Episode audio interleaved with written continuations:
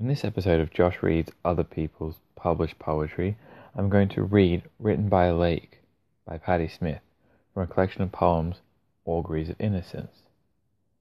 Written by a Lake. New Year's Day. Rain. Two candles light the room where they sleep.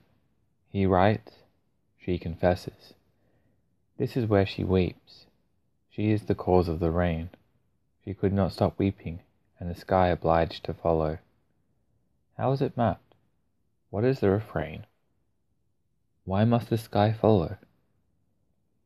The heart drops in the centre of an exhaustible lake. How light the heart appears, yet how weighty a thing. A powerful stone carved in the shape of an organ with chambers pumping. How slick a shadow it leaks as its signature. Sticky, oxblood, the colour of new shoes, high topped, gold laced and warm with expectations, poised to ride out life on horseback, racing from hill to hill with humour, horror, bits of Spanish stitched on sleeves. The work rung with this cry Look, you radiant washyard, the sheets billow, their wet folds tell a tale. Once there was a girl who walked straight, yet she was truly lame. She walked upright in new boots, yet I tell you her feet were bare. She lives forever, yet she lies buried in a vault of fertile air. New Year's Day. The wicks twist, the incessant mirror winks, and I with time at her lashes, and if he, slipping at last, face pressed against the glass, releasing beads of spittle from parting lips, should suddenly speak, what would he say? And if she, shaken from her torpor, should rise to write, what would she write? The table is laid with the promise of the lake. Water sighs for want of blood. It is nothing. These remains, malleable ash, are nothing. Signs for want of substance, a sack of sticks spilling order upon the surface, words traced on a slab hewn from another forested mind. A postscript, prefiguring. Your fingers press the door, triggering a spring, exposing the hard corner where you have walked. You shall not stumble. Offer a fist encasing rivets extracted from the wet pout of this time or that. Prick the hour's hand with nothing but eyes. Think nothing of it. For what remains to flush is nothing but salt jamming the mechanism of formal delights, former misery. Nothing but salt to bundle and fling over a shoulder.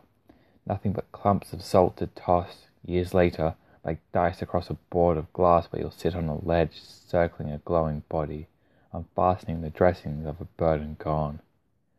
The cremation of all my sorrow, may you spread the singed grains with your fingers and without thought brush them aside. Thus free to drown in sorrow of your own, may you sit in the shadows of our lost life, immersed in the stillness, flanked by translucent hills, one a mountain coated immaculate and ringed at the throat with beards of cloud. These words are written by a lake. String them round a wrist. Do not grip a sword or draw what might be drawn, for wisdom is a dying bird engraved on a palm, next to nothing. And these words were written by a lake, before being as being was scripted and dealt, a pack of lives, each with a winning face, each with this blushing command. Prick this, this moment, the hand is free. Thank you. Normally, this is the part where I do commentary on a poem, and, and, and it's not so much commentary as me just sort of riffing on what I've read and talking about what I've read and what I think about it and why I enjoyed it and all that sort of noise. But I'm just going to leave this one. Um, I don't really, I just think the poem says it all for itself and the postscript does the rest of the work for you. Um, so I'm just going to leave it there. I'm just going to say thank you very much for listening. I hope you enjoyed me reading Written by Lake by Patti Smith.